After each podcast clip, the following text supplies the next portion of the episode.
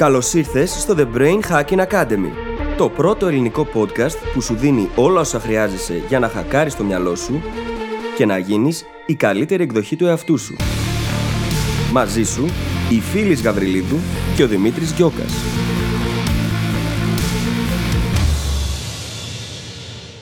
Γεια σου Brain Hacker και καλώς ήρθες σε άλλο ένα επεισόδιο του The Brain Hacking Academy. Στο σημερινό επεισόδιο συζητάμε για το γεγονός ότι πάρα πολλοί άνθρωποι σκέφτονται, έχουν αυτή τη στάση, ότι ο κόσμος πηγαίνει προς το χειρότερο. Και είναι κάτι το οποίο το ακούμε πάρα πολύ συχνά. Η αλήθεια είναι πως τα media έχουν βοηθήσει πάρα πολύ σε αυτό και συμβάλλουν καθημερινά. Γιατί εστιάζουν στο χειρότερο που μπορούν να αναδείξουν. Και μάλιστα η φρασεολογία τους με τα χρόνια γίνεται όλο και χειρότερη, πράγμα το οποίο θα το συζητήσουμε στο επεισόδιο. Από την άλλη όμως, τα δεδομένα λένε ότι ο κόσμος προοδεύει και πηγαίνει προς το καλύτερο. Και γι' αυτό το λόγο λοιπόν αποφασίσαμε να συζητήσουμε σε αυτό το επεισόδιο αυτό το θέμα και να αρχίσουμε να σπάμε αυτά τα στερεότυπα ή αυτές τις αντιλήψεις οι οποίες στην ουσία μας οδηγούν στο να απελπιζόμαστε και να νιώθουμε όλο και περισσότερο άγχος και φόβο για να αρχίσουμε να βλέπουμε τα πράγματα διαφορετικά και να αρχίσουμε αντίστοιχα να δρούμε διαφορετικά. Πρόκειται για ένα επεισόδιο στο οποίο έχουμε χρησιμοποιήσει και αρκετά στατιστικά στοιχεία και η αλήθεια είναι πως χρειάζεται να γίνουμε ρεαλιστές και τα νούμερα μας βοηθούν σε αυτό. Διότι υπάρχει στον κόσμο είτε η αισιόδοξη είτε η απεσιόδοξη οπτική, αλλά ούτε μία ούτε η άλλη δεν κάνουν καλό. Και θέλουμε εδώ να δούμε πώς μπορούμε μέσα από το ρεαλισμό και την ακρίβεια να αντιμετωπίσουμε τον κόσμο τελείως διαφορετικά, έτσι ώστε να σταματήσουμε να αγχωνόμαστε και να αρχίσουμε να κάνουμε αυτό το βήμα πίσω για να δούμε τη συνολική εικόνα, το οποίο είναι και απαραίτητο τελικά. Λοιπόν, θα σε αφήσω να απολαύσεις το επεισόδιο. Είμαι σίγουρη ότι θα σου αρέσει και ότι θα αλλάξεις οπτική σε κάποια πράγματα και σου εύχομαι καλή ακρόαση. Καλησπέρα Δημήτρη. Καλησπέρα φίλης, τι κάνεις; Είμαι καλά. Πέρασα φανταστικά στην Αθήνα. Είναι η φάση που έχω πάει Αθήνα, έχω δει τα παιδιά, έχω επιστρέψει και περάσαμε τέλεια, έχω να σας πω, τέλεια. Ήταν πραγματικά φανταστικά. Ήταν πάρα πολύ ωραίες ημέρε εκεί, γιατί για πρώτη φορά δεν δουλεύαμε. Ναι. Ήταν τελείω social η κατάσταση. Και ήταν ναι. πάρα, πάρα πολύ ωραία. παιδιά. Κάναμε τόσα πολλά πράγματα σε λίγες Ναι, βασικά είδαμε πάρα πολλά πράγματα, κάναμε πολλά πράγματα, γελάσαμε πολύ, συζητήσαμε πολύ. Ήταν φανταστικά έτσι όπως θα έπρεπε να είναι, ρε παιδί μου, γενικότερα η συναντήση με τους φίλους μας. Και πρέπει να πω ότι πήγαμε σε όσο περισσότερο πράσινο μπορούσαμε να βρούμε στην Αθήνα. Όντως, δεν ένιωσα καθόλου να μου λείπει όσο ήμουν εκεί. Πράγμα το οποίο ξέρω ότι δεν είναι αντικειμενικό, γιατί δεν είναι το συνηθισμένο. Ναι. Αλλά η αλήθεια είναι ότι ένιωθα πως ήμουνα σε πολύ μεγάλο βαθμό στη γειτονιά μου, που γενικά εγώ εδώ που μένω έχω αρκετό πράσινο. Οπότε δεν μου λείψε καθόλου. Και ήταν φανταστικά. Αυτά, εσύ πώς είσαι; Είμαι πάρα πολύ καλά και εγώ έχουν περάσει πολύ λίγες μέρες που έφυγες και περάσαμε πάρα, πάρα πολύ ωραία. Και αυτό είναι το μεγαλύτερο κομμάτι που μεσολάβησε από την τελευταία φορά που ηχογραφήσαμε. Είμαι και επίσης και σε μια καλή έτσι ψυχολογία. Γενικά έχω ξαναφέρει στο παρελθόν ότι δουλεύω πολύ στην υπερανάλυση μου, η οποία ήταν και είναι μεγάλο κομμάτι της ύπαρξής μου. Και άκουγα πρόσφατα ένα επεισόδιο του Tim Ferriss, νομίζω το τελευταίο που έχει κυκλοφορήσει αυτή τη στιγμή με τον ιδρυτή και CEO του Coinbase. Ο οποίος έλεγε πρακτικά ότι και εκείνος έχει κολλήσει έτσι από υπερανάλυση πολλές φορές στο παρελθόν. Και ότι ένα από τα μεγαλύτερα μαθήματα που πήρε είναι ότι η δράση φέρνει πληροφορία. Και ότι όταν κάθεσαι και απλά σκέφτεσαι κάτι, καταλήγεις σε ένα κύκλο, σε ένα διέξοδο δικιάς σου δημιουργίας, ενώ αν βγεις εκεί έξω και κάνεις πράγματα, παίρνεις απευθείας νέες πληροφορίες που μπορείς να χρησιμοποιήσεις για να πάρεις καλύτερες αποφάσεις, για να δεις τη συνέχεια. Και μου χτύπησε πάρα πολύ. Έφερε και ένα παράδειγμα έτσι πολύ πρακτικό από τη δικιά του εμπειρία που μπόρεσα να το κατανοήσω πολύ καλά και γενικά αυτό είναι κάτι πάνω στο οποίο προβληματίζομαι με θετικό τρόπο αυτές τις μέρες. Υπέροχα. Χαίρομαι πάρα πολύ. Και η αλήθεια είναι πως τα πράγματα μπορούν να πάνε προς το καλύτερο και συνήθως πηγαίνουν και προς το καλύτερο, όμως δεν το αναγνωρίζουμε πολλές φορές.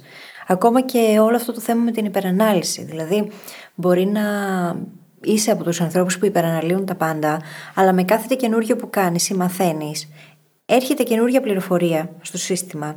Αναλαμβάνεις δράση με τελείως διαφορετικό τρόπο και ίσως να γίνεται καλύτερη η κατάσταση στην οποία είσαι τώρα σε σχέση με αυτή που ήταν πριν από δύο χρόνια, πριν από μισό χρόνο, πριν από πέντε χρόνια. Και δεν είναι τυχαίο αυτό που συζητάμε αυτή τη στιγμή, ούτε το θέμα το οποίο έρχεται, ούτε το θέμα της προηγούμενης εβδομάδας, που μιλάμε αρκετά για το πώς βλέπουμε τα πράγματα λίγο πιο μαύρα από ό,τι είναι, να το πω πρακτικά. Γιατί είναι ένα κομμάτι του growth mindset, του να πιστεύεις ότι μπορείς να εξελιχθείς και να κάνεις τα πράγματα καλύτερα για σένα και για τους γύρω σου, Το οποίο συχνά δεν συζητάμε. Γιατί λέμε, ναι, γίνονται τα πράγματα καλύτερα, αλλά από την άλλη, αν πιστεύεις ότι τα πράγματα πάνε από το κακό στο χειρότερο, αν πιστεύεις ότι δεν έχει νόημα να προσπαθείς, ακόμα και αν θεωρητικά πιστεύεις ότι θα κατάφερες κάτι αν προσπαθούσες, αν δεν πιστεύεις ότι οι συνθήκες στο επιτρέπουν, είναι πολύ εύκολο να μπλοκάρεις τον εαυτό σου. Και αυτό έχουμε αφιερώσει αυτά τα επεισόδια σε αυτό για να ξεκλειδώσουμε και αυτό το κομμάτι του growth mindset. Πριν πάμε στο σημερινό μας επεισόδιο, να πω ότι το growth mindset και οι αλλαγές στο mindset που το συνοδεύουν έχουν αποτυπωθεί από εμάς στο The Mindset Hacking Handbook. Το δωρεάν εγχείρημα που έχουμε δημιουργήσει για σένα για να σταματήσεις να νιώθεις χαμένος ή χαμένη και να αλλάξεις για πάντα τον τρόπο που κινείσαι, ζεις και λειτουργείς. Και πρακτικά είναι τρεις σημαντικές αλλαγές που χρειάζεται να κάνει κανείς όταν μπαίνει σε αυτό το χώρο της αυτοβελτίωσης, γιατί υπάρχει πολύ φασαρία εκεί έξω. Και εμείς αυτό που θέλουμε να σε βοηθήσουμε να κάνεις είναι το να εστιάσεις στα σωστά πράγματα, στα κατάλληλα μάλλον πράγματα, τα οποία πραγματικά θα σε βοηθήσουν να εξελιχθείς. Αντί να προσπαθείς να κάνεις 15.000 βήματα και 15.000 πράγματα τα οποία σου λένε όλοι ότι πρέπει να κάνεις. Δεν χρειάζεται. Χρειάζεται να εστιάσεις σε εκείνα τα οποία βγάζουν το περισσότερο νόημα. Και το Mindset Hacking Handbook απαντά ακριβώς σε αυτό το πρόβλημα. Το οποίο μπορεί να το κάνεις δικό σου σήμερα δωρεάν, ξαναλέω, πηγαίνοντας στο brainhackingacademy.gr κάθετος MHH, που είναι δηλαδή τα αρχικά του Mindset Hacking Handbook. Και με αυτό θα ξεκινήσουμε να συζητάμε το επεισόδιο της εβδομάδας, το οποίο έχει σαν θέμα αυτό το ο κόσμος πάει προς το χειρότερο ή ότι ο κόσμος μας είναι χειρότερος από ό,τι ήταν ποτέ. Πράγμα το οποίο δεν είναι αλήθεια. Και θα πω τρία statements, τρεις δηλώσεις, οι οποίες είναι ταυτόχρονα αλήθεια και οι τρεις. Το πρώτο είναι ότι ο κόσμος μας είναι απέσιος. το δεύτερο είναι ότι ο κόσμος μας είναι πολύ καλύτερος από ό,τι ήταν πριν. Και το τρίτο είναι ότι μπορεί να γίνει πολύ καλύτερος από ό,τι είναι σήμερα και από ό,τι ήταν ποτέ. Και τα τρία ισχύουν. Και τα τρία ισχύουν. Γιατί αν πάμε και δούμε κάποια δεδομένα, και θα συζητήσουμε αρκετά και για στατιστικά, και αυτό γιατί χρειάζεται να χρησιμοποιήσουμε τους αριθμούς και τις στατιστικές για να μπορέσουμε να είμαστε ρεαλιστές. Επειδή πολλές φορές τείνουμε να είμαστε είτε πολύ αισιόδοξοι είτε πολύ απεσιόδοξοι και αυτό δεν εξυπηρετεί κανέναν. Και τα τρία λοιπόν statements είναι αληθινά γιατί; Αν πάρουμε το παράδειγμα της θνησιμότητας των παιδιών, παγκοσμίως 4,3% των παιδιών πεθαίνουν πριν τα 15 τους. Αυτό είναι πολύ άσχημο. Και μας λέει ότι ο κόσμος είναι απέσιος. Στο παρελθόν όμως, 50% των παιδιών πέθαναν πριν τα 15 τους. Σε σύγκριση με σήμερα που αυτό το ποσοστό έχει πέσει στο 4,3. Που σημαίνει ότι ο κόσμος είναι πολύ καλύτερος από ό,τι ήταν Και ταυτόχρονα, παγκοσμίως το ποσοστό αυτό είναι 4,3%. Στην Ευρωπαϊκή Ένωση όμως συγκεκριμένα είναι 0,45%. 0,45% των παιδιών θα πεθάνουν μόνο πριν τα 15 τους. Αυτό δεν είναι θετικό. Καλύτερα να μην πέθανε κανείς, έτσι. Όμως αυτό μας δείχνει ταυτόχρονα ότι ο κόσμος μπορεί να γίνει καλύτερος. Και ε, η αλήθεια είναι ότι έχω κουραστεί και έχουμε κουραστεί να ακούμε συνεχώς από ανθρώπους γύρω μας ότι ο κόσμος πάει το κακό στο χειρότερο, ότι τα πράγματα στο παρελθόν ήταν καλύτερα. Κοιτάξτε να δείτε, δεν είναι θέμα καν προσωπικής άποψης. Κάνουμε αυτό το επεισόδιο και αναφέρουμε λίγη ελπίδα και λίγα χαμόγελα πάλι στα πρόσωπά μας. Γιατί πολλοί πρακτικοί αριθμοί και πολύ συγκεκριμένα γεγονότα μας δείχνουν ότι αυτό δεν ισχύει. Ότι τα πράγματα δεν είναι χειρότερα πλέον. Τώρα, αυτό σημαίνει ότι όλα πάνε τέλεια σε καμία περίπτωση. Υπάρχουν ακόμα πράγματα που πάνε στραβά. Έχουμε φροντίσει στο επεισόδιο να καλύψουμε και τα δύο. Και αυτά που πάνε καλύτερα και αυτά που πάνε χειρότερα. Ή που τέλος πάντων δεν πάνε καλύτερα προκειμένου να δείξουμε την αντικειμενικότητα της πραγματικότητας. Παρ' όλα αυτά, έχουμε ξεκαθαρίσει στο παρελθόν ότι το να είμαστε ρεαλιστές, το να είμαστε ακριβείς στην εκτίμησή μας και στο μοντέλο μας για τον κόσμο είναι πάρα πολύ σημαντικό. Είναι υπερδύναμη. Οποιαδήποτε απόκληση έχουμε ανάμεσα σε αυτό που πιστεύουμε και στην πραγματικότητα, μας εμποδίζει από το να πάρουμε σωστές αποφάσεις, από το να κατανοήσουμε τι συμβαίνει και γενικότερα να ζήσουμε μια καλύτερη ζωή και να έχουμε μια καλύτερη σκέψη επίσης.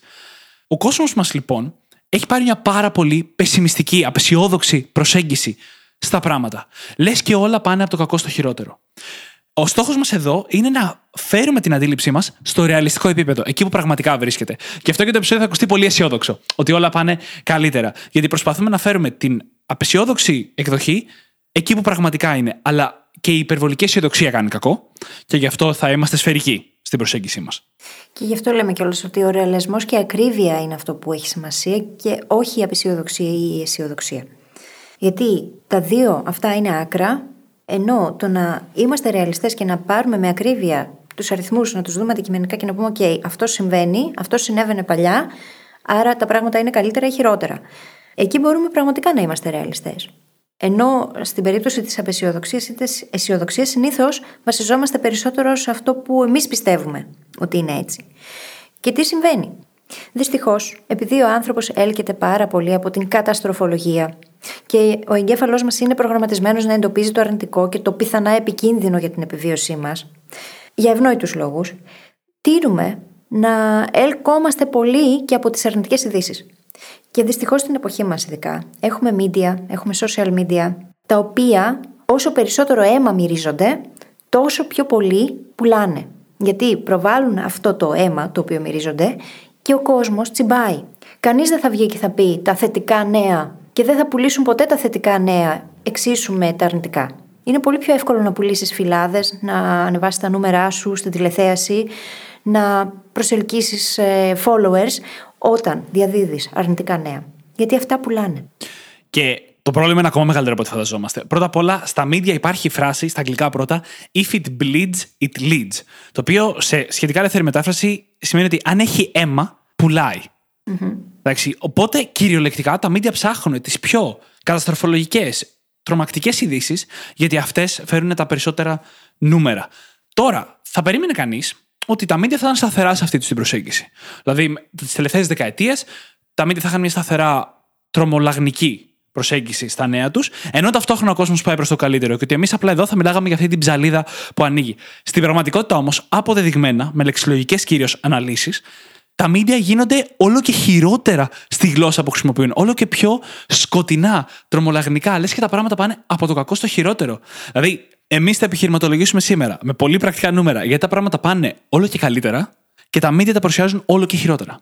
Και το πρόβλημα εδώ ποιο είναι, το σημείο εστίασης. Γιατί έχουμε πει πάρα πολλές φορές εδώ στο podcast ότι από το σημείο εστίασης μας εξαρτάται το πώς βλέπουμε τον κόσμο. Αν εστιάζω στα αρνητικά, βλέπω γύρω μου συνέχεια αρνητικά γιατί αυτά προβάλλονται, προγραμματίζομαι και να βλέπω περισσότερα αρνητικά. Γιατί και το μυαλό μου αρχίζει και τα αναζητάει. Και αυτά επηρεάζουν το συλλογικό ασυνείδητο, το οποίο αντίστοιχα επηρεάζει εμάς, το ίδιο μας το περιβάλλον, το οποίο αντίστοιχα επηρεάζει εμάς, και δυστυχώς έχουμε και την τάση, πέρα από όλα τα άλλα, σαν άνθρωποι να νοσταλγούμε με κάποιο τρόπο το παρελθόν και να το εξοαραίζουμε. Γιατί μέσα σε όλα έχουμε και κακή μνήμη. Η μνήμη μας δεν είναι ποτέ αντικειμενική. Είναι αυτό που την κάνουμε να είναι. Ναι. Αν λοιπόν εγώ τώρα αρχίζω και νοσταλγώ τα παλιά τα χρόνια που οι άνθρωποι ήταν πιο ασφαλείς, γιατί κοιμούνταν με τα κλειδιά πάνω στις πόρτες και τότε τα πράγματα ήταν τόσο φανταστικά και ωραία, απομονώσω μόνο αυτό το γεγονός και δεν εστιάσω και στο πώς ήταν κυριολεκτικά τα πράγματα. Α πούμε, παλιότερα, στα χωριά συνήθως οι άνθρωποι δεν είχαν μπάνιο. Δεν μπορούσαν να κάνουν μπάνιο, κάναν μπάνιο στη σκάφη. Τι να το κάνω εγώ που είχαν το κλειδί στην πόρτα; Αν έπρεπε να το δαγκώνουν το χειμώνα για να κάνουν μπάνιο, για να πάνε στην τουαλέτα, έτσι. Πράγματα τα οποία τα κάνουμε καθημερινά. Και, και πόσα απλά παραδείγματα έχεις φέρει έτσι και ήδη φαίνεται αυτή η αλλαγή. Αλλά δεν είναι και το πρόβλημα, γιατί αυτές τι ιστορίες που λέμε στον εαυτό μας ότι τα πράγματα παλιά ήταν καλύτερα και ότι πάνε από το κακό στο χειρότερο, δεν εξυπηρετούν καθόλου την ψυχολογία μας, αλλά δεν είναι και έγκυοι συλλογισμοί. Είναι ένα λάθος που κάνουμε όλοι και δεν το κάνουμε μόνοι μας.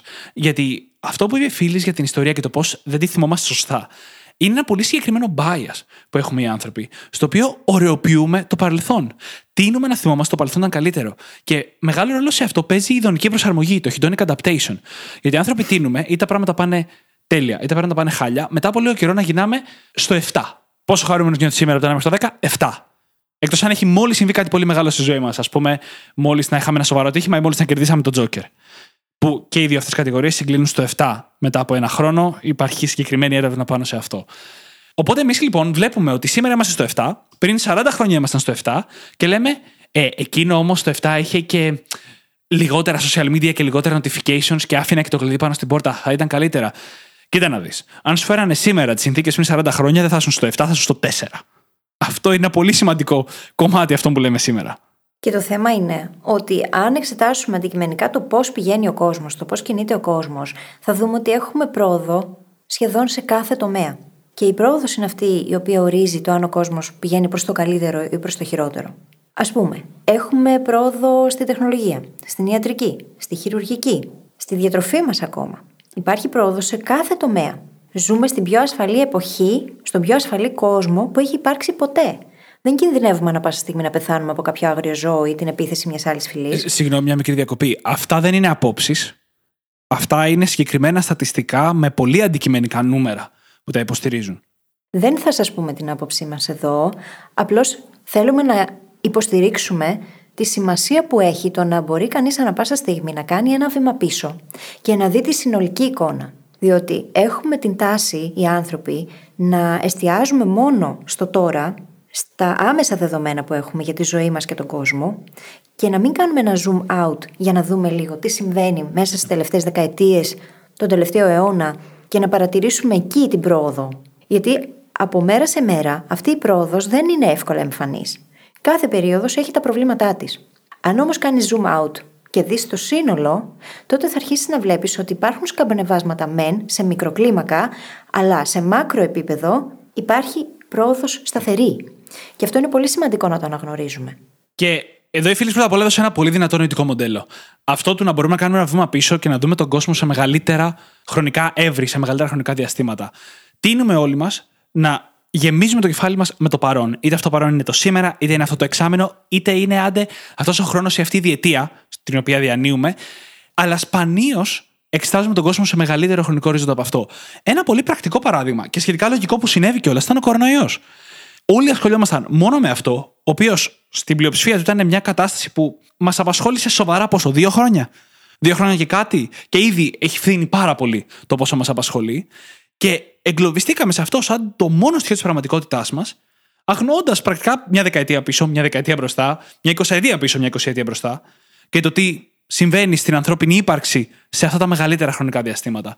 Το να το κάνεις λοιπόν αυτό είναι υπερδύναμη. Για να δούμε πόσο έντονο μπορεί να γίνει αυτό, να πω ότι το 2016 και μετά το 2017 ψηφιστήκανε η καθεμία ως η χειρότερη χρονιά όλων των εποχών. Τα βλέπει αυτό το 20 και γελάει με αναφιλητά.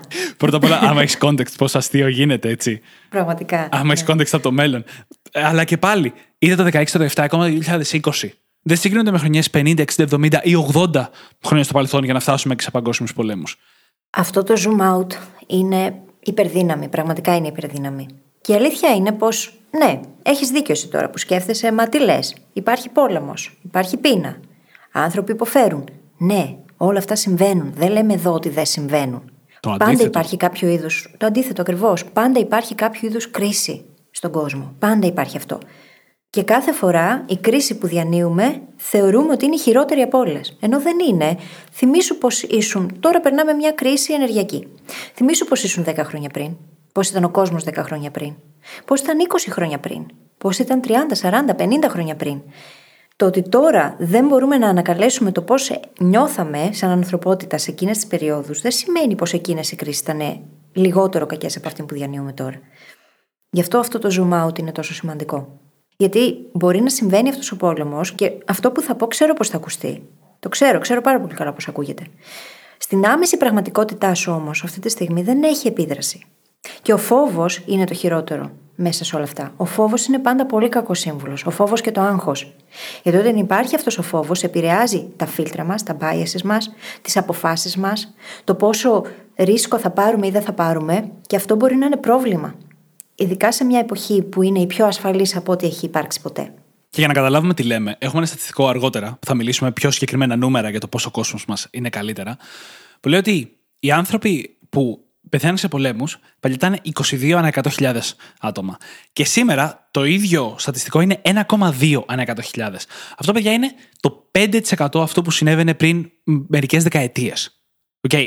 Αυτό δεν σημαίνει ότι δεν σημαίνουν ακόμα πόλεμοι και ότι δεν είναι τραγικό για αυτούς τους ανθρώπους που πεθαίνουν σε αυτούς τους πολέμους. Αλλά μπορούμε να καταλάβουμε μόνο και μόνο από ένα τόσο απλό στατιστικό πόσο καλύτερα είναι τα πράγματα ακόμα και σε αυτόν τον τομέα που είναι από τους πιο τραγικούς τομείς της ανθρώπινης ύπαρξης. Να μην συζητήσω ότι 200 χρόνια πριν, τα οποία δεν είναι και τόσο μακριά, δεν ήταν ένας τραγικός τομέας της ανθρώπινης ύπαρξης, ήταν η πραγματικότητα για τη συντηρητική πλειοψηφία του πλανήτη. Ναι. Και τώρα, αυτή τη στιγμή, στο δυτικό κόσμο και όπου υπάρχει ειρήνη, σε γενικό πλαίσιο, οτιδήποτε κάνουμε, το κάνουμε για τη βελτίωση της ζωής και του βιωτικού μας επίπεδου. Τόσο για τη δική μας ζωή, όσο και για τη ζωή των άλλων, έτσι. Εργαζόμαστε σε εταιρείες που δημιουργούν προϊόντα για να βελτιώσουν τη ζωή των άλλων. Κάνουμε τέτοια πράγματα. Οι υπηρεσίες οι οποίες παρέχονται, αυτά όλα δεν υπήρχαν πριν από 100, 200, 300 χρόνια. Ακριβώς. Ούτε κατά διάνοια δεν υπήρχαν. Θέλω να προσθέσω όσο είμαστε ακόμα στο πρόβλημα και όχι στο γιατί τα πράγματα είναι καλύτερα. Να πω ότι ένα μεγάλο κομμάτι παίζει και η απόκληση των γενεών. Και αυτό θα συνεχίσει σε κάθε γενιά να συμβαίνει. Γιατί υπάρχει ένα χάσμα γενεών. Το χάσμα γενεών είναι ένα δικό του θέμα. Ελαφρώς άσχετο, αλλά και πολύ σχετικό με αυτό που συζητάμε σήμερα. Γιατί αυτές οι προτάσεις ότι τα πράγματα πάνε χειρότερα, τα ακούς κυρίως από άτομα που έχουν ζήσει πριν μερικές δεκαετίες. Αν το λένε τα παιδιά τους, συνήθως είναι φερέφωνα των γονέων. Και αυτό συμβαίνει γιατί χτίστηκε ένα σύστημα αντιλήψεων και αξιών σε αυτούς τους ανθρώπους με βάση τα δεδομένα της τότε εποχής. Κάποιος που ήταν 10, 20, 30 χρονών πριν 30 χρόνια, έχτισε ένα σύστημα πεπιθήσεων και όταν το φέρνει στην πραγματικότητα του σήμερα, που οπωσδήποτε αυτή θα αλλάξει, όπως θα αλλάξει και στα επόμενα 30 χρόνια, βλέπει τις αποκλήσει και λέει: Πω, πω τα πράγματα πάνε από το κακό στο χειρότερο. Τότε είχα την πόρτα μου ξεκλείδωτη και τα παιδιά σεβόντουσαν περισσότερο και ντυνόντουσαν και πιο σεμνά, λέω εγώ τώρα. Εντάξει, αυτό είναι το set αξιών που εσύ είχες 30 χρόνια πριν. Δεν σημαίνει κανείς ότι ανταποκρίνεται στην πραγματικότητα του σήμερα. Όσο περνάνε τα χρόνια, αυτή η άποψη γίνεται πιο παροχημένη. Δεν γίνεται ο κόσμος χειρότερος. Και επίσης δεν είναι αντικειμενικό μέτρο το αν ο κόσμος πάει από το καλύτερο στο χειρότερο, του κατά πόσο τα παιδιά είναι αθυρόστομα, ας πούμε, ή αν δίνονται σεμνά. Που είναι δύο επιχειρήματα που τα ακούω συνέχεια στο γιατί ο κόσμος πάει προς το χειρότερο. Όχι, ο κόσμος απλά αλλάζει και το γεγονός ότι οτιδήποτε διαφορετικό και άγνωστο μας τρομάζει δεν σημαίνει ότι αυτό είναι ένδειξη πως ο κόσμος πάει προς το χειρότερο. Απλά μας τρομάζει κάτι το οποίο μας είναι άγνωστο και ξένο. Ακριβώς. Και όλο αυτό το συζητάμε γιατί η παγίδα της απελπισίας είναι τεράστια. Το να πιστεύεις ότι ο κόσμος μας πάει προς το χειρότερο φέρνει απελπισία. Έχετε ακούσει, μπορεί να έχετε σκεφτεί και το πώς θα φέρω παιδιά σε αυτόν τον κόσμο. Παιδιά, αντικειμενικά, είναι η καλύτερη εποχή στην ιστορία να φέρουμε παιδιά στον κόσμο. Είναι δεδομένο ότι τα πράγματα θα συνεχίσουν να πηγαίνουν καλύτερα; Όχι. Είναι δεδομένο ότι δεν θα συμβεί κάτι καταστροφικό που μπορεί να πληγώσει τα παιδιά μας; Όχι. Κανείς δεν το ξέρει αυτό. Αλλά με πολύ αντικειμενικά νούμερα είναι η καλύτερη εποχή στην ιστορία για τον άνθρωπο. Άρα, αν λοιπόν σκέφτεσαι το, αν είναι καλή στιγμή να φέρεις παιδιά σε αυτόν τον κόσμο, τότε πιθανότατα είναι η καλύτερη στιγμή μέχρι σήμερα. Και με αφορμή αυτό που είπες τώρα, θα πω ότι οι τελευταίες ειδικά γενιές το παράκαναν με το να προσπαθούν να αποφύγουν οτιδήποτε αρνητικό και κακό και να προστατεύσουν τα παιδιά από το θάνατο, την αρρώστια, τις ψυχικές ασθένειες. Υπάρχει αυτή η ψευδοαίσθηση ασφάλειας και υπερπροστασία, η οποία τελικά καταλήγει να κάνει πολύ μεγαλύτερο κακό. Γιατί χρειάζεται ο άνθρωπος από νεαρή ηλικία να έρχεται σε επαφή με πράγματα τα οποία είναι πιο αρνητικά. Δεν γίνεται να μην αφήνουμε τα παιδιά μας να παραστούν στην κηδεία κάποιο αγαπημένο τους προσώπου. Χρειάζεται να γίνει αυτό. Είναι ένας κύκλος στη ζωή. Και αν ένα παιδί δεν έχει εκτεθεί σε αυτό το πράγμα ποτέ και ξαφνικά του κάσει στην ενήλικη ζωή, μπορούμε όλοι να φανταστούμε πώς αυτό θα καταλήξει. Είναι πάρα πολύ σημαντικό αυτό που λες. Και θα το δούμε και αργότερα ως ένα από τα πράγματα που δεν πάνε τόσο καλά στον κόσμο μας. Αυτή η υπερπροστατευτικότητα που δείχνουμε και προς τις νεότερες ηλικίες, αλλά πολλές φορές και μεταξύ μας, οι πιο ενήλικες. Τώρα, για να κλείσουμε λίγο αυτό το κομμάτι του τι συμβαίνει και γιατί συμβαίνει το κόσμο προς το χειρότερο, να πω ότι πρώτα απ' όλα πολλές φορές προσφέρει μια φανταστική δικαιολογία. Και αυτό είναι πολύ υπόδο να το ακούμε, την έχω χρησιμοποιήσει και εγώ στο παρελθόν, έχω δει πολύ κόσμο να τη χρησιμοποιεί, ότι τα πράγματα πάνε από το κακό στο χειρότερο, άρα εγώ γιατί να προσπαθήσω; Άρα η μιζέρια μου δικαιολογείται. Άρα μπορώ να συνεχίσω να κινούμε λίγο όπου με πάει ο άνεμος, αντί να πάρω τη ζωή μου στα χέρια μου, γιατί εν τέλει δεν φταίω εγώ. Φταίει η κυβέρνηση, φταίει η οικονομία, φταίνε τα μεγάλα κεφάλαια ή δεν ξέρω εγώ ποιος άλλος φταίει. Είναι πιο εύκολο να κατηγορείς κάποιον έξω από σένα, να φταίει πάντα κάποιος έξω από σένα, γιατί έτσι δεν χρειάζεται να υπομειστεί εσύ το βάρος της ευθύνης. Δυστυχώς όμως, το βάρος της ευθύνης ο καθένας για τη ζωή του το κοβαλάει μόνος του. Ό,τι και αν συμβαίνει στον κόσμο. Και εννοείται πως δεν ξεκινάμε όλοι από την ίδια αφετηρία. Άλλοι έχουμε περισσότερα προνόμια και άλλοι λιγότερα. Αυτό δεν σημαίνει όμως ότι την ευθύνη της ζωής μας πρέπει να την βγάλουμε από την εξίσωση. Να την παραχωρήσουμε σε κάποιον άλλον. Γιατί όσο την παραχωρούμε, τόσο χειρότερη θα γίνεται η ζωή. Αν μη τι άλλο, όταν παίρνεις την ευθύνη, παίρνεις και τον έλεγχο και μπορείς να κάνεις πολύ περισσότερα. Άσε που η απελπισία φέρνει αδράνεια, φέρνει κινησία, φέρνει στασιμότητα και ο κόσμος μας, τα προβλήματα που όντως υπάρχουν και στα οποία όντως οφείλουμε να δουλέψουμε σαν άνθρωποι, σαν γενιές, αυτά χρειάζονται δράση. Χρειάζεται δράση για να μπορέσουμε να ολοκληρώσουμε τις προσπάθειές μας απέναντι στην κλιματική αλλαγή ή ακόμα και για να συνεχίσουμε τις θετικές αυτές πορείες σε όλα τα ζητήματα που θα αναλύσουμε αμέσως τώρα. Γιατί αν γίνουμε θύματα αυτής της τρομολαγνίας, η οποία δεν αντιπροσωπεύει την πραγματικότητα, εν τέλει απλά τα προβλήματα θα γίνουν χειρότερα όντως με τον καιρό. Έτσι είναι, ναι. Και το θέμα είναι ότι προφανώς υπάρχουν και πράγματα τα οποία δεν πηγαίνουν και τόσο καλά έτσι και θα αναφερθούμε και σε αυτά σήμερα. Χρειάζεται όμως να αναγνωρίσουμε το γεγονός ότι η πρόοδος, η οποία είναι και μετρήσιμη, μπορεί να μας δείξει πολύ ξεκάθαρα με αριθμούς ότι ο κόσμος πηγαίνει προς το καλύτερο. Και όταν το δούμε αυτό, όταν αρχίσουμε να το αναγνωρίζουμε και να το παραδεχόμαστε, θα αρχίσουμε να νιώθουμε κι εμείς πολύ καλύτερα. Σκεφτείτε ότι μόνο το προσδόκιμο ζωής που από τα 30, 30 κάτι χρόνια που ήταν μέχρι πριν από κάποιες δεκαετίες, έχει ανέβει στα 70 με 80 χρόνια. 80 συν στην Ευρώπη. Και το πήρες εσύ από την αρχή, ας πούμε, του πιο σύγχρονου πολιτισμού, που πήγαμε από τα 30 με 40 χρόνια, ανάλογα με το που βρισκόσουν, στα 80. Εγώ θα πω ότι από το 1990 μέχρι σήμερα, το προσδόκιμο ζωής έχει ανέβει 6 με 7 χρόνια. Δηλαδή, τα μεγαλύτερα κομμάτια της ιατρικής είχαν ήδη συμβεί που κάναν τις μεγαλύτερες διαφορές. Και παρόλα αυτά, σε 30 χρόνια ανεβάσαμε το προσδόκιμο 6 με 7. Το οποίο είναι συγκλονιστικός αριθμός. Είναι συγκλονιστικό και δεν το συνειδητοποιούμε. Πριν από κάποιες εκατονταετίες, εγώ δεν θα ήμουν ζωντανή αυτή τη στιγμή. Εσύ θα έτεινε προς το τέλος της ζωής σου. Είναι αδιανόητο. Ναι. Και εδώ μιλάμε ότι εγώ προσωπικά έχω θέσει και ένα στόχο ότι θέλω να ζήσω μέχρι τα 120. Και ίσως και να το καταφέρω κιόλας. Αν συνεχίσει να ανεβαίνει έτσι το προσδόκιμο. Έχεις ελπίδες. Φυσικά και έχω ελπίδες. Γιατί νομίζω ότι έθεσα το στόχο; Μα όντως, είμαστε αυτή τη στιγμή και μπορούμε να δούμε το μεγαλύτερο κομμάτι της ζωής μας μπροστά χάρη σε αυτές τις αλλαγές. Εγώ θα πάω σε κάτι άλλο. Το οποίο είναι πολύ ενδιαφέρον γιατί όλοι ακούγαμε γι' αυτό στο παρελθόν, που είναι η τρύπα του όζοντος. Δεν πιστεύω ότι το ξέρετε όλοι, αλλά η τρύπα του όζοντο πλέον δεν είναι πρόβλημα. Αυτό που συνέβαινε ήταν ότι είχαμε κάποια χημικά στα εργοστάσια τα οποία καταναλώνανε ας πούμε, το όζον, κάνανε αντίδραση με το όζον και το όζον εξαφανιζόταν και άνοιγε και μεγάλη τρύπα του όζοντος. Τη δεκαετία του 90 αντικαταστάθηκαν αυτά με άλλα χημικά που κάνουν την ίδια δουλειά και δεν προκαλούν πρόβλημα στο όζον. Και ως αποτέλεσμα, όχι μόνο έχουμε σταματήσει τη διεύρυνση της τρύπας του όζοντος, αλλά η τρύπα αυτή έχει αρχίσει και κλείνει από τη δεκαετία του 90. Και υπάρχουν και άλλα δεδομένα τα οποία δεν γνωρίζουμε έτσι. Αλλά το ότι δεν γνωρίζουμε κάτι δεν σημαίνει ότι δεν συμβαίνει. Ένα άλλο στατιστικό που αφορά την ανθρώπινη ζωή. Πριν από 250 χρόνια, το 1 τρίτο των παιδιών που γεννιούνταν δεν ζούσαν μέχρι τα 5. Το 1 τρίτο των παιδιών. Σήμερα το ποσοστό αυτό είναι 6% στις φτωχότερες χώρες. Όχι στον δυτικό κόσμο. Στο δυτικό κόσμο είναι κάτω από 1%. Σκέψου τώρα, είναι αδιανόητο. Και μιλάμε για 2,5 αιώνες μπροστά, έτσι. Θέλετε ένα πιο σύντομο στατιστικό; Η μητρική θνησιμότητα θάνατος των μαμάδων στην εγκυμοσύνη έχει πέσει 43% από το 1990 μέχρι το 2015. Αυτά είναι πρόσφατα τα νούμερα, έτσι. Και μέσα σε αυτό το διάστημα η μητρική θνησιμότητα έπεσε 43%. Πόσες μητέρες πέθαναν πάνω στη γέννα, και πόσες έχουν επιζήσει και θα συνεχίσουν να επιζούν, και πόσο καλύτερα θα γίνονται τα πράγματα όσο περνάει ο καιρός; Πόσο βελτιώνονται οι τεχνικές, οι προσεγγίσεις, οι επεμβάσεις οι ίδιες, η τεχνολογία που χρησιμοποιούμε σε αυτές και πόσο πολύ αλλάζει ο κόσμος. Κάτι ακόμα που αφορά την ευημερία μας. Οι ώρες εργασίας στο 19ο αιώνα ήταν κατά μέσο όρο πάνω από 60. Σήμερα είναι λιγότερες από 40. Μιλάμε για το μέσο δυτικό κόσμο, έτσι. Ναι. Για να είμαστε πολύ συγκεκριμένοι και να δούμε τα δεδομένα για αυτά που είναι. Αυτή η έρευνα αναφέρεται σε χώρες όπως η Ελβετία, η Αυστρία και κάποιες άλλες στη Δυτική Ευρώπη, οι οποίες έχουν μέσα τα τελευταία χρόνια κάνει και έξτρα βήματα για να μειώσουν το πόσο δουλεύει ο κόσμος και να παραμείνει πιο ευτυχισμένος και πιο παραγωγικός. Θα έλεγα ότι η Ελλάδα δεν τα έχει κάνει αυτά τα βήματα ακόμα, αλλά το βλέπουμε, συμβαίνει συνέχεια μες τι τελευταίες δεκαετίες, ότι ό,τι συμβαίνει στο εξωτερικό και δουλεύει, μετά, σαν παράδειγμα, σιγά σιγά έρχεται και αλλάζει και τη δικιά μας πραγματικότητα. Άρα λοιπόν, αν τώρα το πρώτο πράγμα που σκέφτηκες είναι σιγά ποιο στην Ελλάδα δουλεύει 40 ώρες, σε ακούω. Αλλά περίμενε μερικά χρόνια. Γιατί πριν μερικές δεκαετίες, ας πούμε πριν κανένα αιώνα, ήταν πολύ λογικό να δουλεύεις όσο μπορεί να δουλέψεις πριν γίνουν οι επαναστάσεις που θεσπίσανε το 8ωρο.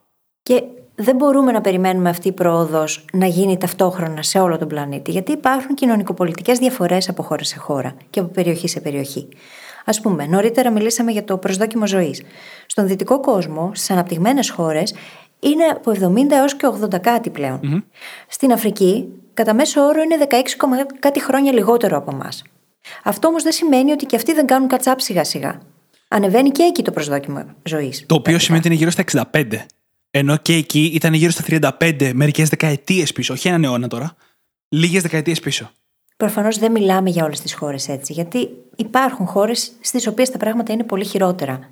Δεν μπορούμε όμως να γνωρίσουμε το γεγονός ότι υπάρχει αυτή η πρόοδος, η οποία κάποια στιγμή θα έχει απήχηση σε όλο τον πλανήτη. Γιατί αν εξελίσσονται τα πράγματα σε κάποιες περιοχές της γης, θα αρχίσουν να εξελίσσονται και στις υπόλοιπες. Απλά θα πάρει περισσότερο χρόνο. Αυτό τουλάχιστον έχει αποδείξει ιστορία, έτσι. Περάσαμε μεσαίωνα.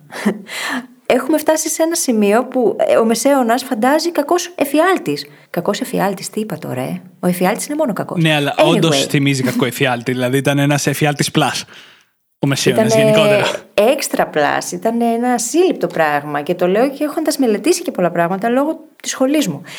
Αλλά το θέμα είναι ότι τα πράγματα εξελίσσονται.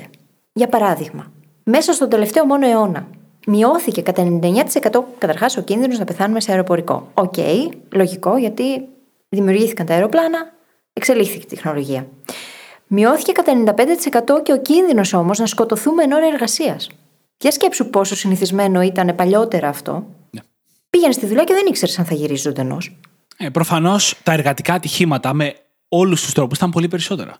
Τα συστήματα ασφαλείας ήταν πολύ χειρότερα. Και λέμε τώρα για τα εργατικά ατυχήματα, αλλά αυτό καταλαβαίνουμε ότι ισχύει παντού. Από το γεγονός ότι μόλις πριν, ξέρω εγώ, 15-20 χρόνια υπήρχαν ελάχιστα έως και κανένα μάξι που είχαν 5 αστέρια στην ασφάλεια. Και σήμερα κάθε ένα αυτοκίνητο έχει πέντε αστέρια στην ασφάλεια. Νομίζω είναι προπόθεση. Είναι, συναγωνίζονται μεταξύ τους το ποιος θα έχει περισσότερα αστέρια και ποιος θα είναι πιο ασφαλής.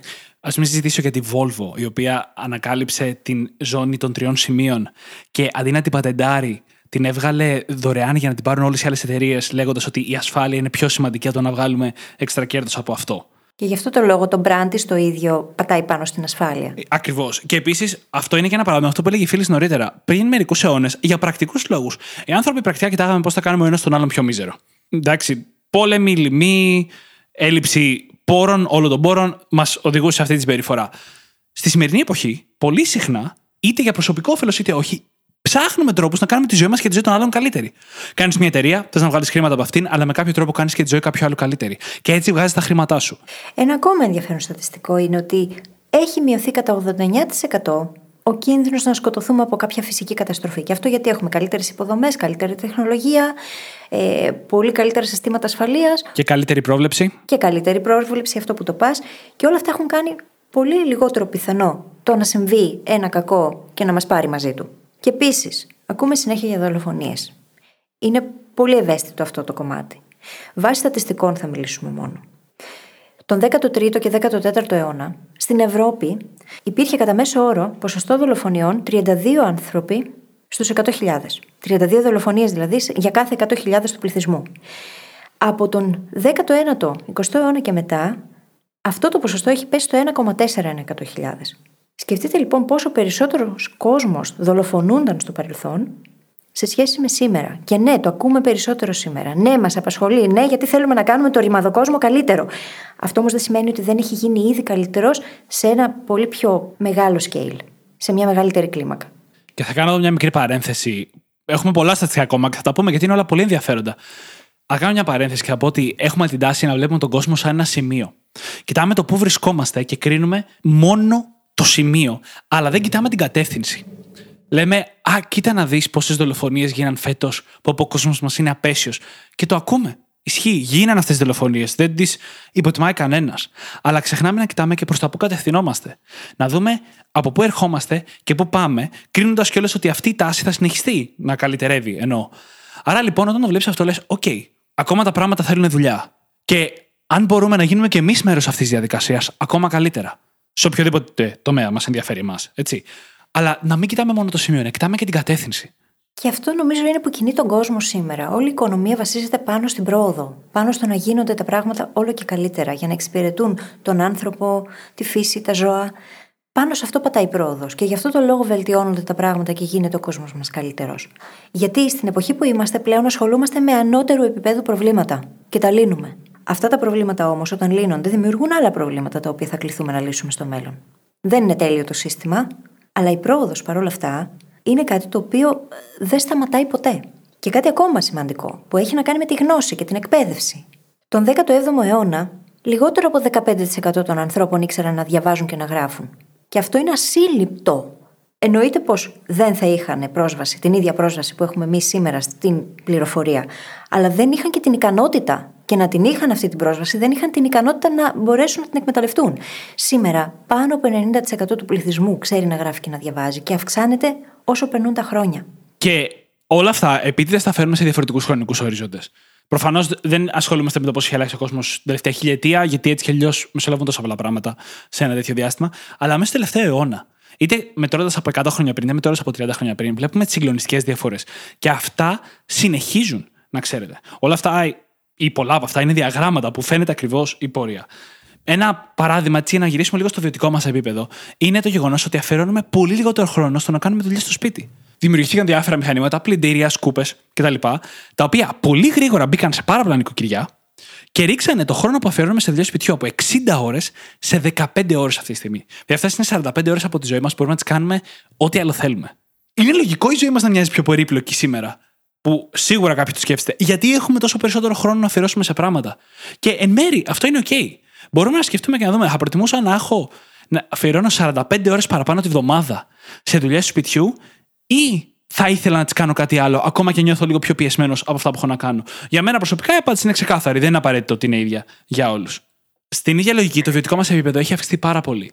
Δεν χρειάζεται πλέον να λιώνουμε από τη ζέστη το καλοκαίρι ή να πεθαίνουμε από το κρύο το χειμώνα. Μπορούμε η συντηρητική ουσία των ανθρώπων να έχουμε μία στέγη πάνω από το κεφάλι μας, να έχουμε ένα ζεστό πιάτο φαΐ. Το ποσοστό της πείνας παγκοσμίως έχει πέσει σε συγκλονιστικό βαθμό. Αυτή τη στιγμή που μιλάμε, κάθε μέρα 137.000 άνθρωποι, νομίζω, διάβασα, ξεφεύγουν κάθε μέρα από το όριο της φτώχειας. Ναι. Αυτό δεν σημαίνει ότι δεν υπάρχουν κάποιοι άλλοι κάπου, είτε στο δυτικό είτε στο ανατολικό κόσμο, που μπαίνουν κάτω από το όριο της φτώχειας. Δεν λέμε εδώ ότι όλα είναι τέλεια. Δεν είναι τέλεια. Θα ήμασταν παράλογοι και θα θελοτυφλούσαμε. Αλλά κατά μέσο όρο 137.000 άνθρωποι ξεφεύγουν από το όριο της φτώχειας. Αυτό όμως δεν είναι είδηση. Γιατί δεν θα μαζέψει τα κλικς και δεν θα κάνει νούμερα.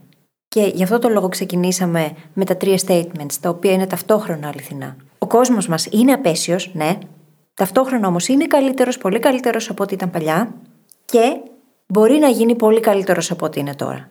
Και τα τρία είναι αλήθεια. Και νομίζω πάνω εκεί πατάει και όλη η ανθρωπότητα, όλη η πρόοδος της ανθρωπότητας στην εποχή μας. Οι εταιρείες που δημιουργούνται σήμερα καλούνται να λύσουν κάποια προβλήματα τα οποία έχουν να κάνουν με τον άνθρωπο. Είτε αυτό έχει να κάνει με τη λειψιδρία, είτε έχει να κάνει με άλλα προβλήματα τα οποία μπορεί να τα λύσει η τεχνολογία, είτε έχει να κάνει με την τροφή. Τέτοια προβλήματα καλούνται να λύσουν σήμερα οι εταιρείες. Γιατί τα υπόλοιπα τα έχουμε ήδη λύσει. Και παιδιά, θα με επιτρέψετε να πάω λίγο πιο γρήγορα να πω πολλά πράγματα πάνε καλύτερα. Είναι, ετοιμαστείτε για μένα τουλάχιστον για ένα κύμα αισιοδοξίας, να το πω έτσι. Λοιπόν, αρχικά, η μάθηση είναι πολύ πιο εύκολη από ποτέ. Μπορείς να μπεις στο Ιντερνετ να μάθεις για σχεδόν όποιο αντικείμενο θέλεις, να αλλάζεις αντικείμενα, να έχεις περισσότερη ποικιλία στη ζωή σου. Μπορείς απλά να μαθαίνεις πολύ πιο εύκολα.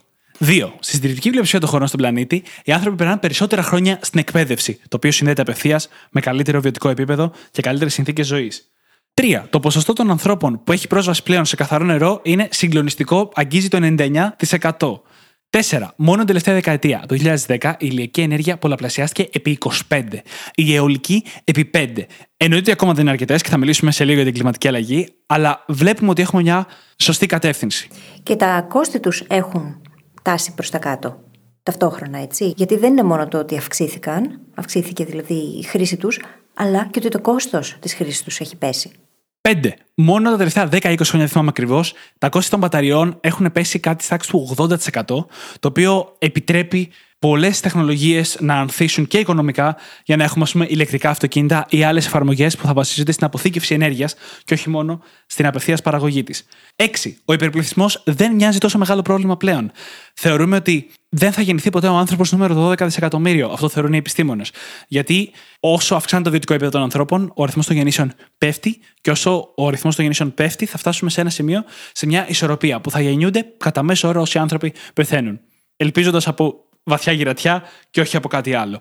Άρα λοιπόν φαίνεται ότι θα φτάσουμε μια ισορροπία σαν πληθυσμός, η οποία είναι διαχειρίσιμη με τις κατάλληλες τεχνολογίες από τον πλανήτη μας. Να συνεχίσω; Δεν ξέρω, θες να συνεχίσεις ή να πάμε αλλού, γιατί νομίζω η λίστα είναι αρκετή. Έχω κι άλλα και θα αναφερθώ και σε κάποια όπως συζητάμε. Θα πω όμως και ένα πράγμα ακόμη. Υπάρχουν επίσης και βελτιώσεις που δεν φαίνονται στα διαγράμματα. Δεν φαίνονται στα διαγράμματα γιατί αυτή τη στιγμή είναι σε στάδιο ανάπτυξης της τεχνολογίας.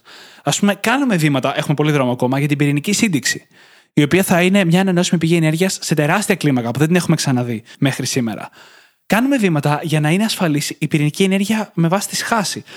Ξέρουμε ότι πάρα πολλές χώρες κλείσαν τα πυρηνικά τους εργοστάσια, αλλά αυτή τη στιγμή με τα προβλήματα ενέργειας που έχουμε, ειδικά αυτή τη στιγμή, η πυρηνική ενέργεια ξαναμοιάζει πάρα πολλά υποσχόμενη. Είναι πλέον πολύ πιο ασφαλή. Έχουμε φτιάξει αντιδραστήρες που παίρνουν τα πυρηνικά απόβλητα και τα μετατρέπουν και αυτά σε ενέργεια. Άρα, ένα από τα μεγαλύτερα προβλήματα της πυρηνικής ενέργειας έχουν ήδη λυθεί. Φτιάχνουμε μηχανήματα που ρουφάνε το διοξείδιο του άνθρακα από την ατμόσφαιρα με κόστος, αν δεν κάνω λάθος, 600 δολάρια ανατόνο Και όσο περισσότερο υιοθετούμε αυτή τη τεχνολογία, τόσο πιο φθηνό θα γίνεται να το κάνουμε αυτό. Τόσα πράγματα που δεν συμβαίνουν, δεν χρησιμοποιούνται ενεργά αυτή τη στιγμή, αλλά μέσα σε επόμενες δεκαετίες θα συνεχίσουν αυτή τη ροή προς ένα καλύτερο μέλλον.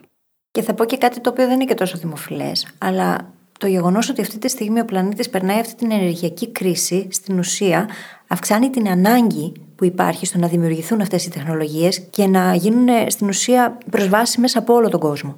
Δηλαδή δεν έχουμε άλλη επιλογή. Προφανώς, με τούτα και με εκείνα, δυστυχώς η ανθρωπότητα μαθαίνει μέσα από τον πόνο. Χρειάζεται να περάσουμε εκείνο που λέγεται, που ονομάζουμε την τελευταία στιγμή, για να δούμε ότι τελικά χρειάζεται, υπάρχει αυτή η ανάγκη, πρέπει να κάνουμε κάτι διαφορετικά. Όμως πάντα συμβαίνει. Και υπάρχει πάντα μια τάση τα πράγματα να κάνουν κύκλο και κάθε κύκλος να είναι λίγο πιο πάνω ποιοτικά από ό,τι ήταν κάθε προηγούμενος. Ακριβώς. Και πάμε να δούμε τα πράγματα που εμείς πιστεύουμε ότι δεν πάνε και τόσο καλά. Για κάποια από αυτά υπάρχουν νούμερα, για κάποια είναι άποψη, θα το ξεκαθαρίσουμε μιλώντας. Για μένα λοιπόν ένα μεγάλο πρόβλημα, και θα ξεκινήσω με αυτό, είναι η ψυχολογία των παιδιών και των εφήβων στη σημερινή εποχή. Είναι οι πρώτες γενιές που μεγαλώνουν με έναν τελείως διαφορετικό τρόπο από τις προηγούμενες. Είναι τελείως διαφορετικό να είσαι μόνιμα συνδεμένος online με τους φίλους σου σε ηλικίες που δεν μπορείς να έχεις μέτρο σε αυτές τις συμπεριφορές. Που η πρόσβαση στην πληροφορία είναι ασύμετρη σε σχέση με οτιδήποτε είχες ποτέ στο παρελθόν. Και το βλέπουμε αυτό να φέρνει κάποια προβλήματα στην ψυχολογία των νέων. Τώρα, είναι αυτό τεράστιο πρόβλημα; Κάτι γνώμη μου, όχι. Δουλεύουν πάρα πολλοί άνθρωποι στο να το λύσουν αυτή τη στιγμή. Και θεωρώ ότι αυτό που βιώνουμε αυτή τη στιγμή είναι τη δημιουργία ενός προβλήματος που σε 15 χρόνια, αν κάναμε αυτό το επεισόδιο, θα λέγαμε ότι και αυτό πάει καλύτερα γι' αυτό και για εκείνο τον λόγο. Ναι, και αυτό συνδέεται με αυτό που αναφέραμε και λίγο νωρίτερα, που έχει να κάνει με την υπερπροστατευτικότητα και αυτό το safetyism, το ότι προσπαθούμε να προφυλάξουμε τα παιδιά από οτιδήποτε αρνητικό και άσχημο και κακό, αλλά αυτό κάνει backfire, έχει αρνητικά αποτελέσματα τελικά, γυρίζει boomerang. Γιατί δεν μπορείς να αποστηρώσεις το περιβάλλον μέσα στο οποίο θα μεγαλώσει ένα παιδί. Είναι όπως το ανοσοποιητικό μας σύστημα. Αν ζεις μεγαλώνεις και ζεις μέσα σε ένα αποστηρωμένο σύστημα, δεν έχεις ανοσοποιητικό. Με το που θα εκτεθεί σε κάποια ασθένεια θα αρρωστήσεις και θα αρρωστήσεις και βαριά. Χρειάζεται αυτή η έκθεση. Χρειάζεται σιγά σιγά η ζώνη άνεσής μας να επεκτείνεται για να μπορέσουμε να υπομείνουμε και εκείνα που είναι άβολα, δύσκολα, ζωφερά. Γιατί έτσι λειτουργεί η ζωή. Έτσι είναι η ζωή. Είναι κομμάτια της ζωής. Δεν μπορούμε να τα αποφύγουμε. Και οι άνθρωποι χρειαζόμαστε να περάσουμε από κάποιες δυσκολίες. Οπωσδήποτε. Και συνδυάσαμε ταυτόχρονα μια τρομερή υπερπροστατευτικότητα προς τα παιδιά, τα τελευταία χρόνια, ας πούμε, την τελευταία δεκαετία, ενώ ταυτόχρονα τους επιτρέπουμε να βομβαρδίζονται με ρεθίσματα. Και αυτό δημιουργεί προβληματικούς συνδυασμούς. Ένα ακόμα κομμάτι που εγώ θεωρώ ότι δεν πάει καλά είναι η διάλυση του θεσμού της οικογένειας. Καταρχάς, για να είμαι ξεκάθαρος, δεν είμαι από αυτούς τους ανθρώπους που είμαι υπερβολικά δεμένος με την οικογένειά μου, ούτε καν πολύ δεμένος με την οικογένειά μου. Θα έλεγα ότι είμαι σε πολύ φυσιολογικά επίπεδα. Και πάντα έλεγα ότι οι φίλοι είναι και πιο σημαντικοί γιατί είναι οι άνθρωποι που επιλέγεις στη ζωή σου. Τα έλεγα αυτά. Παρ' όλα αυτά, ο θεσμός της οικογένειας, η λογική της οικογένειας είναι πάρα πολύ σημαντικό στην κοινωνία. Όχι τόσο για το ζευγάρι μεταξύ του, αλλά γιατί η οικογένεια και ο θεσμός της δίνει τα παραδείγματα εντός οικογένειας στα παιδιά, αλλά και στον άμεσο κοινωνικό περίγυρο. Και αυτό το παράδειγμα ορίζει σε μεγάλο βαθμό την κοινωνία μας. Έχοντας φτάσει λοιπόν σε ένα σημείο όπου διαλύουμε τις οικογένειες πανεύκολα και χωρίζουμε με το παραμικρό, χωρίς να κάνουμε καμία προσπάθεια να προστατεύσουμε δεσμούς δεκαετιών πολλές φορές, αποδυναμώνουμε όλο και περισσότερο αυτό το θεσμό. Είναι σημαντικό γιατί τελικά από εκεί μαθαίνουμε πώς λειτουργούν οι σχέσεις έτσι. Αν το έχεις μάθει αυτό από την οικογένειά σου και αν τα πράγματα διαλύονται απλά πάρα πολύ γρήγορα, δεν θα κάνεις και εσύ το ίδιο μετά στις δικές σου σχέσεις. Είτε αυτές είναι φιλικές, είτε είναι αισθηματικές, είτε είναι οτιδήποτε άλλο. Δεν θα σου είναι πολύ πιο εύκολο να φύγεις από οπουδήποτε αντί να κάτσεις και να προσπαθήσεις λίγο παραπάνω. Και δεν μιλάμε φυσικά για τοξικές καταστάσεις. Αλλά οι άνθρωποι γενικά παρετούμαστε πολύ εύκολα. Ενώ θα έπρεπε να προσπαθούμε λίγο παραπάνω. Αναφορά και στο προηγούμενο επεισόδιο. Ένα πράγμα που αξίζει οπωσδήποτε να αναφέρουμε στα πράγματα που δεν πάνε τόσο καλά είναι η κλιματική αλλαγή. Τώρα, τι σημαίνει; Τα πρακτικά νούμερα της κλιματικής αλλαγής χειροτερεύουν αυτή τη στιγμή. Αλλά, είναι και λίγο παγίδα, χειροτερεύουν με καλύτερους ρυθμούς. Δηλαδή, χειροτερεύουν λιγότερο με τον καιρό. Και είδατε ότι στα πράγματα που πάνε καλά, αναφέραμε πολλά κομμάτια της κλιματικής αλλαγής και του κλίματος που πάνε καλύτερα, όπως ότι χρησιμοποιούμε περισσότερη ηλιακή ενέργεια ή αιωλική ενέργεια. Αυτό που συμβαίνει λοιπόν είναι ότι ναι, μεν τα πράγματα με την κλιματική αλλαγή πάνε χειρότερα, κάθε χρόνο που περνάει, αλλά κάνουμε πράγματα σιγά σιγά και μειώνουμε αυτό το ρυθμό. Και αν συνεχίσουμε, το οποίο δεν είναι δεδομένο, θα μπορέσουμε μέχρι και να έρθουμε σε πολύ OK επίπεδα. Πριν 10 χρόνια, οι επιστήμονες πιστεύαν ότι η θερμοκρασία στη γη θα ανέβει 4 βαθμούς Κελσίου, το οποίο θα σήμαινε μεγάλες καταστροφές. Στο ίδιο χρονικό διάστημα, αυτή τη στιγμή η εκτίμηση είναι 3 βαθμοί Κελσίου. Και αυτό το κάναμε μέσα σε περίπου 10-12 χρόνια. Και αν συνεχίσουμε να δουλεύουμε αυτό το ρυθμό και να βρίσκουμε νέες τεχνολογίες και να τις εφαρμόζουμε, θα μπορέσουμε να το ρίξουμε αυτό στους 2 βαθμούς Κελσίου. Και στους 2 βαθμούς Κελσίου δεν θα δούμε τόσο μεγάλες αλλαγές στη ζωή μας. Πέρα από τις περισσότερες καταιγίδες ή τις λίγο πιο μεγάλες ξηρασίες, πράγματα μπορούμε να διαχειριστούμε όμως ως ανθρωπότητα.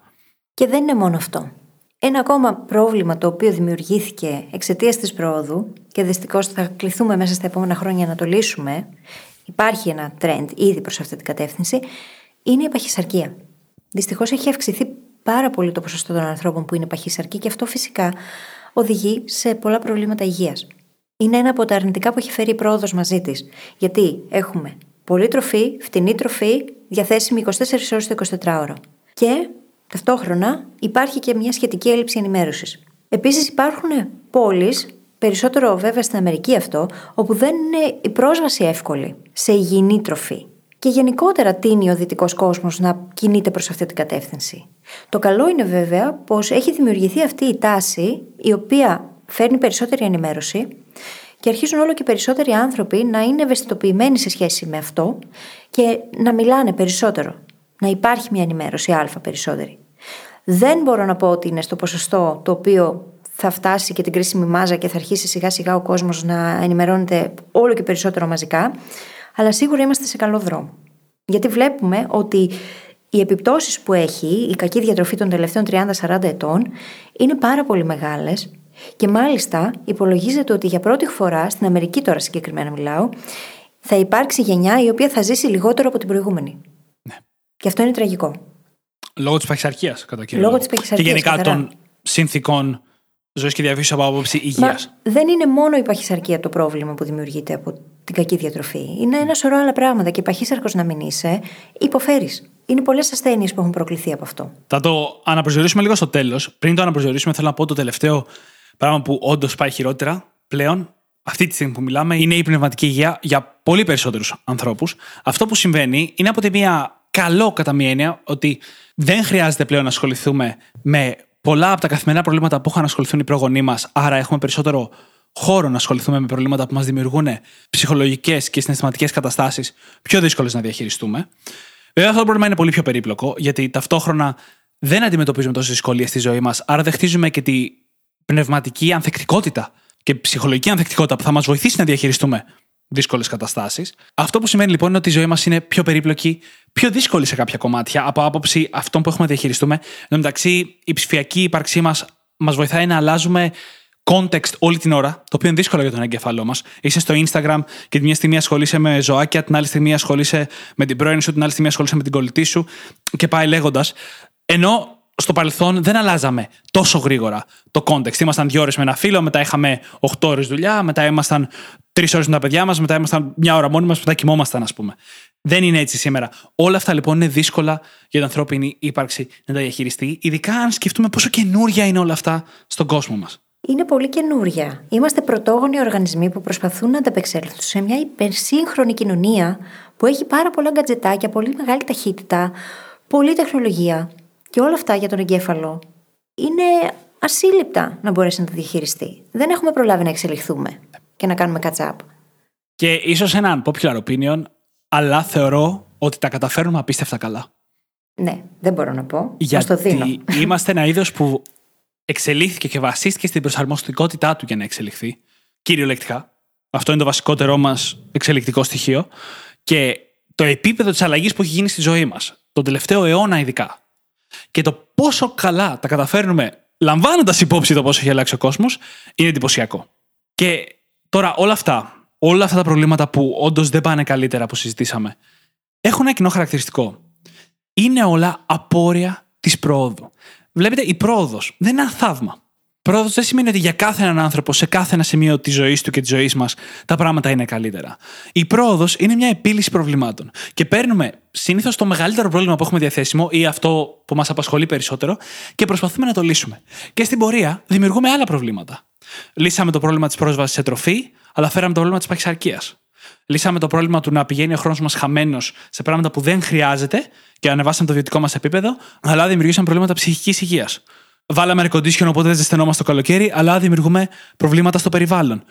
Όλα όσα συζητάμε είναι απόρρια της πρόοδου. Και αυτό τι σημαίνει, ότι τώρα που αυτά τα προβλήματα έρχονται στην επιφάνεια, θα κάνουμε ό,τι χρειάζεται για να τα λύσουμε και αυτά. Και θα δημιουργήσουμε άλλα στην πορεία. Και ελπίζουμε, και μέχρι τώρα τα καταφέρνουμε τον τελευταίο αιώνα, κάθε φορά τα καινούργια προβλήματα που λύνουμε να είναι και λίγο λιγότερα. Και λίγο μικρότερα, να αφορούν και λίγο λιγότερους ανθρώπους ή να μην αφορούν τόσο βασικά κομμάτια της ανθρώπινης ύπαρξης. Το σημαντικό είναι αυτό που λέγαμε από την αρχή και αυτό που είπαμε πολλές φορές στην πορεία του επεισοδίου. Είναι απαραίτητο skill το να κάνουμε πάντα ένα βήμα πίσω και να αναγνωρίζουμε τη μάκρο κλίμακα στην οποία εξελίσσονται τα πράγματα. Γιατί τίνουμε να εστιάζουμε τόσο πολύ στο καθημερινό, να εστιάζουμε τόσο πολύ στο μικρό κοσμό μας, που δεν βλέπουμε παρά έξω. Και δυστυχώς οι άνθρωποι είμαστε πάρα πολύ κακοί και στο να ανακαλούμε το παρελθόν, αλλά και στο να προβλέπουμε το μέλλον. Αν λοιπόν δεν κάνουμε αυτό το zoom out για να αφήσουμε λίγο την ιστορία να μας διδάξει πώς θα μπορούσαν να κινηθούν τα πράγματα, και η αλήθεια είναι ότι η ιστορία είναι πολύ σημαντικός δάσκαλος, δεν θα μπορέσουμε αντίστοιχα να ξεφύγουμε από αυτό το φόβο και το άγχος που δημιουργούν τα σύγχρονα social media και τα μέσα μαζικής ενημέρωσης. Γιατί τα άσχημα νέα είναι βούτυρο στο ψωμί τους. Αυτό δεν σημαίνει ότι εμείς πρέπει να τα πιστεύουμε και πρέπει να τα παρακολουθούμε και να τα ακούμε και να τα αφήνουμε να μας επηρεάζουν σε βαθμό που να παγώνουμε και να μην εξελισσόμαστε. Αν είναι να κάνουμε μία αναπροσαρμογή, έναν επαναπροσδιορισμό σε αυτό το επεισόδιο, θα αλλάξουμε το ότι ο κόσμος μας πάει από το κακό στο χειρότερο, στο ο κόσμος μας πάει από το καλό στο καλύτερο. Είναι εκεί που θέλουμε να είναι; Όχι ακόμη. Και γι' αυτό προσπαθούμε. Είναι όλα τέλεια; Σε καμία περίπτωση. Αλλά τα πράγματα πάνε καλύτερα και όσο περισσότερο προσπαθούμε, τόσο καλύτερα θα πηγαίνουν. Το ότι αυτό θα συνεχιστεί δεν είναι δεδομένο 100%. Είναι στο χέρι όλων μας, του καθένα από εμάς, να κάνουμε ό,τι μπορούμε, είτε αυτό είναι ανακύκλωση στο σπίτι, είτε είναι να ασχοληθούμε με κάποια από αυτά τα αντικείμενα επιστημονικά, τεχνολογικά, είτε είναι οτιδήποτε, για να βοηθήσουμε κι εμείς λίγο προς αυτή την κατεύθυνση. Όσο περισσότερο το κάνουμε, τόσο πιο γρήγορα θα έρθει αυτή η πρόοδος, τόσο πιο γρήγορα θα φτάσουμε σε σημείο που να μπορούμε να πούμε αντικειμενικά τα πράγματα είναι αρκετά καλά. Και η αλήθεια είναι ότι έχουμε πολύ περισσότερες επιλογές από όσες νομίζουμε. Από το να κάνουμε ανακύκλωση που είπε τώρα ο Δημήτρης, μέχρι το να ενισχύουμε μικρότερα brands τα οποία έχουν έναν πιο ανθρωποκεντρικό και κλιματοφιλικό χαρακτήρα. Ένα σωρό επιλογές. Ακόμα και το τι επιλέγουμε να φάμε είναι μια επιλογή η οποία επηρεάζει το μακρό κόσμο. 100%. Όσο μικρή και σημαντική αν φαίνεται. Και ίσως το πιο απλό μπορούμε να κάνουμε είναι πρώτα απ' όλα να συνειδητοποιήσουμε εμείς ότι ο κόσμος σου πάει το καλό στο καλύτερο και μετά να το μεταφέρουμε και αυτό λίγο γύρω μας. Γιατί όσο λιγότεροι άνθρωποι βυθίζονται στην απελπισία, τόσο πιο πολύ δύναμη έχουμε σαν σύνολο να κάνουμε πράγματα. Ο καθένας για τη ζωή του και μετά ο καθένας για τη ζωή του άλλου. Τι ωραίο αυτό που είπες τώρα. Νομίζω με αυτό μπορούμε να κλείσουμε το επεισόδιο. Συμφωνώ. Όπως πάντα, θα βρεις σημειώσει το επεισόδιο μας στο site μας στο brainhackingacademy.gr, όπου μπορείς να βρεις και ένα από τα τελευταία The Goal Hacking Journals που υπάρχουν, είτε πηγαίνοντας στο κατάστημά μας, είτε πηγαίνοντας στο brainhackingacademy.gr, κάθετος journal. J-O-U-R-N-A-L. Και όταν λέει τελευταίο Δημήτρης, το εννοεί γιατί δεν ξέρουμε αν θα ξαναεκδοθεί το journal, έτσι. Και φυσικά θα σας ζητήσουμε να κάνετε subscribe στην εκπομπή σε όποια εφαρμογή μας έχετε βρει και μας ακούτε. Δεν έχει σημασία που θα σταματήσει το BHA να ανανεώνει το περιεχόμενό του. Θα συνεχίσει η εκπομπή να υπάρχει εκεί για να μπορείτε εσείς να την ακούτε και να τη διαδίδετε. Άρα λοιπόν, subscribe και αφήστε και μια φανταστική πεντάστερη αξιολόγηση. Θα σας ευγνωμονούμε και εμείς και όλοι όσοι θα ανακαλύψουν μετά από εσάς το Brain Hacking Academy. Σας ευχαριστούμε πάρα πολύ που ήσουν μαζί μας και σήμερα και σου ευχόμαστε καλή συνέχεια. Καλή συνέχεια.